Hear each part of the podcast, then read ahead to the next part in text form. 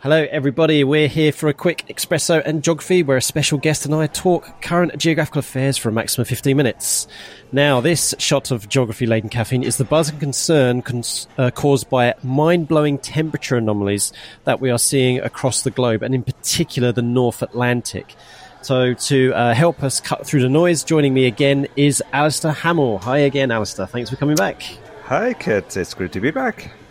Yeah, well, I was thinking about having my espresso and geography guests on rotation, but uh, this is something which really does link to our previous espresso chat about El Nino, really, uh, as we'll yep. talk about a bit later. And it's delightful to see you anyway, so that was double excuse for me. Where do we start with this? So I guess it all started as it usually does these kind of things on social media because the the main media hasn't really picked this up. And that is people who are quite credible in climate science. They're they're critical thinkers. They look at the data. They don't usually shout and scream with superlatives and and you know very alarmist language. Posted some things, some graphs on mm-hmm. Twitter that for me did look quite un- quite unusual, quite strange. So, Alistair, can you uh, pick us up for us about what were these things that we were seeing that made us, well, folks like you and me and other people interested in climate sit up and take note. Go, this this doesn't seem right. This doesn't seem usual. Yeah, sure, Kit. Yes, as you said, the the last uh, espresso that we did was all about the, the possible onset of El Nino, and since then it, it has been confirmed. Although it's it's not a surprise, I think, given where it seemed to be going. Uh, which, as we said last time, uh, whenever you go into an El Nino year, it's going to boost global temperatures, and and we did talk about. You suggest that time that it could well be over the next number of years that we could be facing some kind of uh, climate temperature records again. Little did we know, mm. yeah, what four six weeks since we last spoke, that these uh, record breaking and they are genuinely record breaking temperatures are happening. Um, there's a couple of graphs that probably are a good springboard into this in, in the first instance, and this was the first one would be a graph of the um, the global sea temperatures. Um, so again, these graphs will we'll put them in the show notes, I'm sure, so that people can look yep. at them. But this first one is showing the the spread of global sea temperatures that have happened across the, the period of years since uh, 1981. Uh, and um, you've got a little line that's appearing for 2023. So if you can picture the left hand side of the graph for January, and in the first couple of months, the line for 2023 is setting up towards the top of this range of temperature lines that have been going on for um, the, since 1981. And then when we get into March uh, and April time, we actually see it do something really particularly uh, considerable, and it goes much much higher, not just slightly higher, but considerably mm-hmm. higher than any of the previous lines have been before. Um, the, the sea temperatures, the uh, global sea temperatures, are, are not just slightly above average. Um, they've gone well above average, uh, and it's uh, an all-time high. Um, but the particular one, as you said, that's uh, um, really caught my eye was the what's been happening in the North Atlantic. The the last espresso we chatted about. Uh, El Nino, which of course the center of, of, attention there is all about sea surface temperatures um, in the Pacific Ocean, but it does have global implications. But that's where the driver comes. Um, and since then, the particular spike that we're seeing um, is in the North Atlantic. So this is the second graph that I'm, I'm looking at. Mm-hmm. Um, the source from this is, is NOAA, and, and again, it's looking at a, a, range of surface sea surface temperature anomalies from the 1982 to 2011 mean. And again, you know, for the first few months of the year, it's sitting in line, and then it starts to rise, and then over the last kind of three four weeks or so, um, the line has gone up precipitously. Um, So the previous uh, record, as I'm looking at the graph here, setting in around about difference in degrees of around about 0.8 degrees above the 1982-2011 anomaly. This red line for the the uh, North Atlantic um, for 2023 is now spiking up as of the 21st of June to 1.3 degrees. Mm-hmm above the, the long term mean. Uh, to say it's yep. not just higher, it's considerably higher. Significantly. And uh, f- so, folks, uh, some of you may understand the terms uh, standard deviation, which is kind of like where you've got a group of data and, you know, the vast majority of the data, which is what, what, what you would say your, your, your means are, your averages are, you know, is basically a standard devi- deviation of, of, zero. You know, everything along the mean is a standard deviation of zero. Um, and then as you depart from that mean, you get one standard deviation of mean, and you get where about 95% of the data would, would sit from that. And then you go to two standard deviations, and you like 99% of all data points would be between that. Well, this data is so out of whack from everything. We are looking at three and a half to four standard deviations away from the mean. It is absolutely statistically significant. And what that means, if you were to translate these figures, these standard deviations, into probability, we're looking at something's uh, a data point that would occur uh, with a, a, a 150,000 chance, or it could even be higher odds than that. So this is something which is exceptionally, exceptionally strange.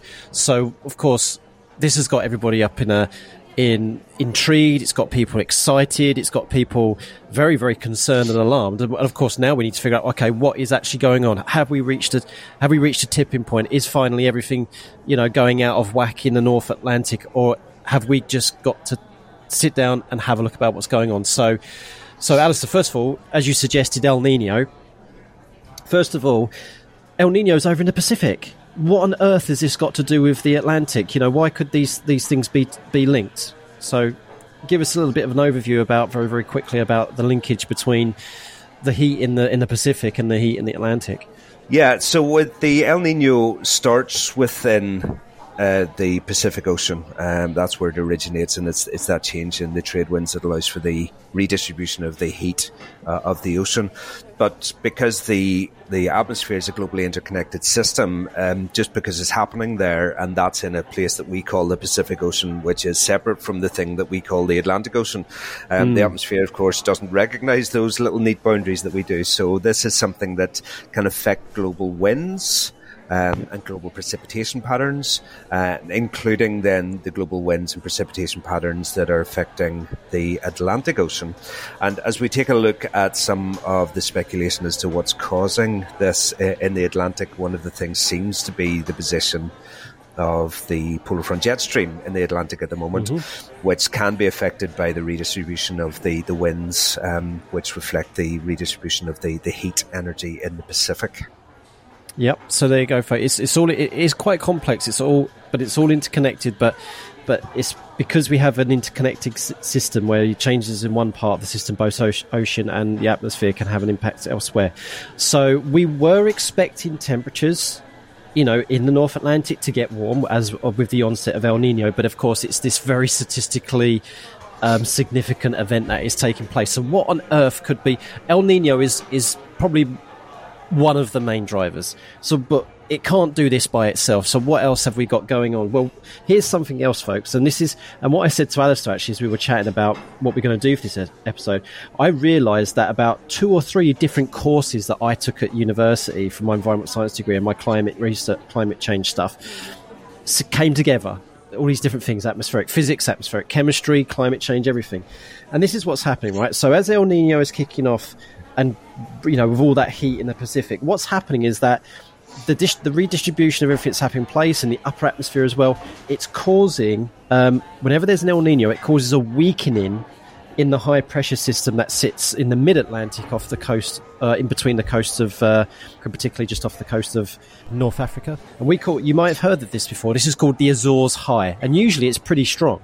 Usually it's pretty a strong high pressure system, but actually El Nino weakens that and because it weakens that, what's happening is that it's pulling less dust, Saharan dust, off of the Saharan um, desert because it's so fine and it's so powdery. And if you listen to me and David Priest talking in, in the main Coffee and Geography podcast, we talked about how powdery Saharan dust is. And so, yeah, it is being dragged out into the Atlantic by not in the same quantities as, as usual. And because that Azores high is not so strong, it's also not pulling that dust up towards the North Atlantic. So And what Saharan dust does, it's a cooling agent. It helps to block out solar insolation. So without that that cooling, it's wrong to call it a blanket. Without that cooling veil over the ocean, over North Atlantic, we've now got a very big warming as well. So that's added into the mix as well. So um, we've got that, and so and Alistair, what else are people thinking? Okay, so we've got El Nino, we've got this weak Azores high, Saharan yeah. dust. Yeah, so so one of the things that I, I, generally tend to do anytime I'm looking at this, you, will know me, Kit, well enough to know I'm, I'm massively into remote sensing, whether that's satellite yes. imagery or, in particular, what should be every geography teacher's best friend when it comes to teaching anything to do with the atmosphere. And I know David Priest is very much into this as well. And that's yep. Earth Nullschool, um, which is mm-hmm. a fabulous resource uh, that gives you information about sea surface, uh, temperatures, but also about winds, but all the way up through the atmosphere. And it's got uh, an archive that's, that's going back for a good number of years now. So one of the things that I immediately did whenever I was starting to prepare for this was to go back into Earth and Nullschool, put together a little bit of a, an animated GIF, which again we'll share, which shows the, the building of that temperature in the North Atlantic. Um, but whenever you have a look in there, you can start to picture and put together a number of the different variables that can influence the weather distribution across the Atlantic Ocean. So, as I mentioned to you, the, the jet stream. Uh, mm-hmm. Typically, the jet stream at this time of year is going to be sitting just between its average locations between Iceland and the British Isles. It'll move up and down a little bit. And if you know anything about the jet stream, it tends to develop these meanders, these waves known as Rossby waves. Um, and the, the jet stream basically marks a very, very strong temperature gradient between the warmer air coming up from the south and the colder air coming down from the north. But it also has a big impact on the surface weather and the depressions and anticyclones that we, we experience. So the jet stream moved way, way up to the north. And then all of a sudden into the last last um, kind of five, six weeks since we last recorded, we have had this amazing blocking high pressure system over the British Isles, which started as an extension of the Azores high pressure.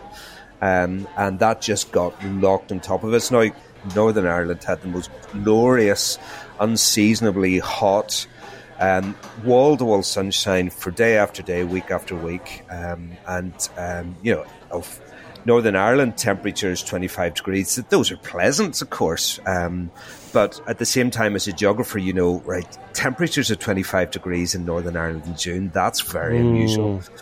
Um, what, yep. what, what that, because it blocked in for so long, um, and as you say, then it affected the Azores high. So I'm looking here at a couple of images from Earth Nullschool that I pulled in from April 23 and June 2023. So April 23, the trade winds are sitting there doing their thing just to the south of the Azores High. So if you're not sure where that sits, that's if you um, picture the Iberian Peninsula and just go west um, out in the middle of the Atlantic, that's the Azores High. To the south of that, then the trade winds come down from a northwesterly direction, typically blowing off the Sahara Desert whenever I'm teaching about the trade winds, I will always say to my pupils, the trade winds are your reliable friends. They're the friends that always will do exactly what you want them to do. Maybe a little bit dull, maybe a little bit boring, but they're very, very reliable. Called the trade yeah. winds because back in the day when sailing ships were sailing the seas, these winds were so reliable that, that they really facilitated trade. The trade winds pretty much always do what the trade winds do until we have the blocking high that is moved up a little bit further north because the jet stream's moved a little bit further north. So down to June 2023, Nullschool, I'm looking again at that wonderful blocking high over the British Isles, which gave us that beautiful weather. And I'm now looking down to where the Azores high normally is and seeing what would be typically a depression that would be affecting the British Isles. And this one is coming over the Canary Islands. I think this was around about half term.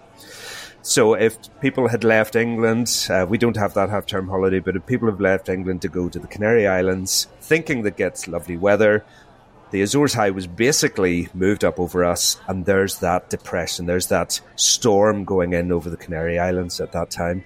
And if you go a little bit further south from that into where the trade winds normally are, Earth Nullschool is showing next to nothing. So that real weakening of the trade winds, but it's all that interconnection, mm. the interconnection between the position of the jet stream, which can be influenced by El Nino, the redistribution of the pressure patterns, and the ultimate weakening of those the jet stream, which, as you say, then um, meant that there was a lot less Saharan dust coming across. And what you had just simply because of those few weeks of that that unusual, anomalous pressure distribution, all of a sudden over those few weeks, you had this incredible, incredible spiking of the sea temperatures uh, in not just the, the North Atlantic and the tropical regions, but right up around about the British Isles as well. Yep.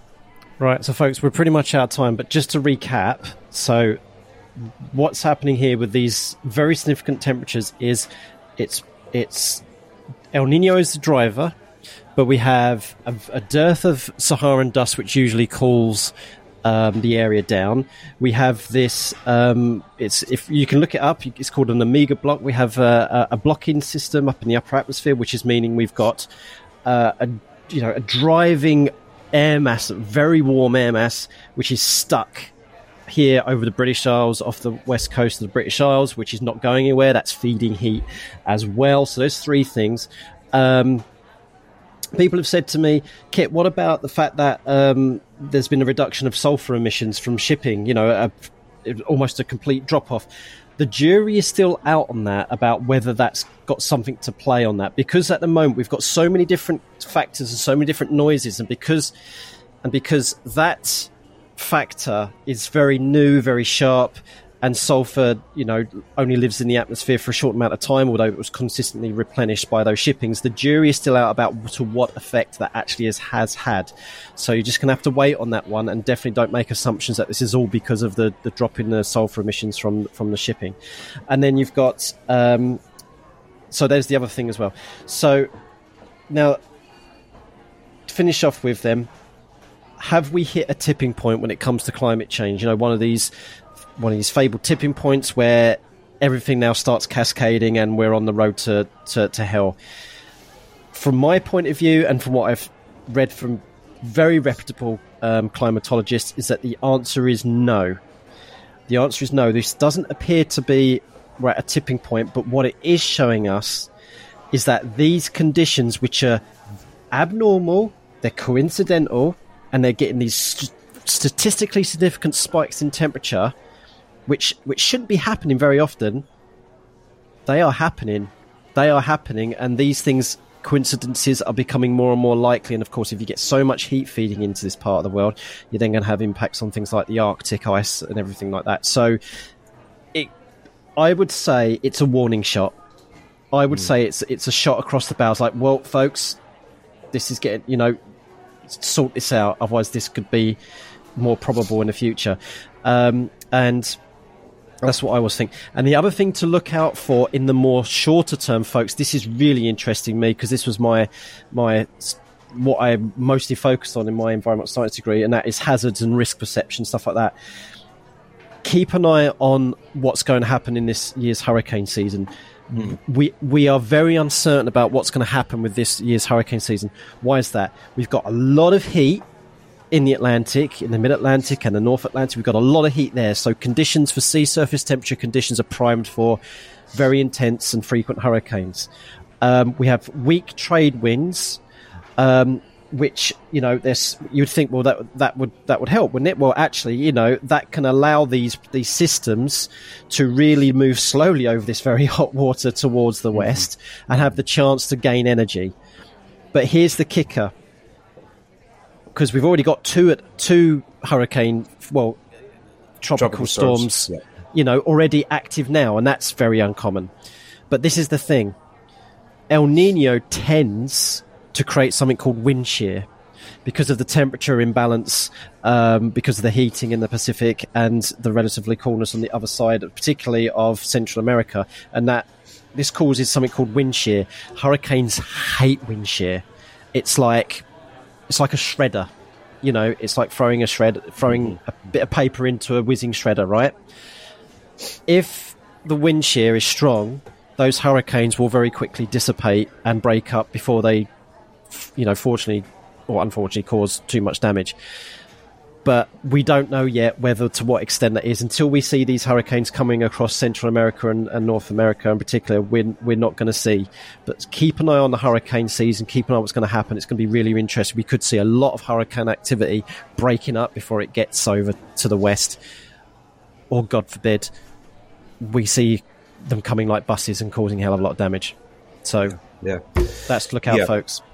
Yeah, just uh, uh, on that subject, yes, the two tropical storms at the moment um, Tropical Storm Bret, which is slightly further to the west, and Tropical Storm Cindy, which are mm-hmm. uh, formed very, very unusually far over to the east um, because of the, the temperatures are now warm. There, it's normally much later in the season before they begin to form over that area. So they've they're certainly amongst the most easterly forming hurricanes or tropical storms at this time of year.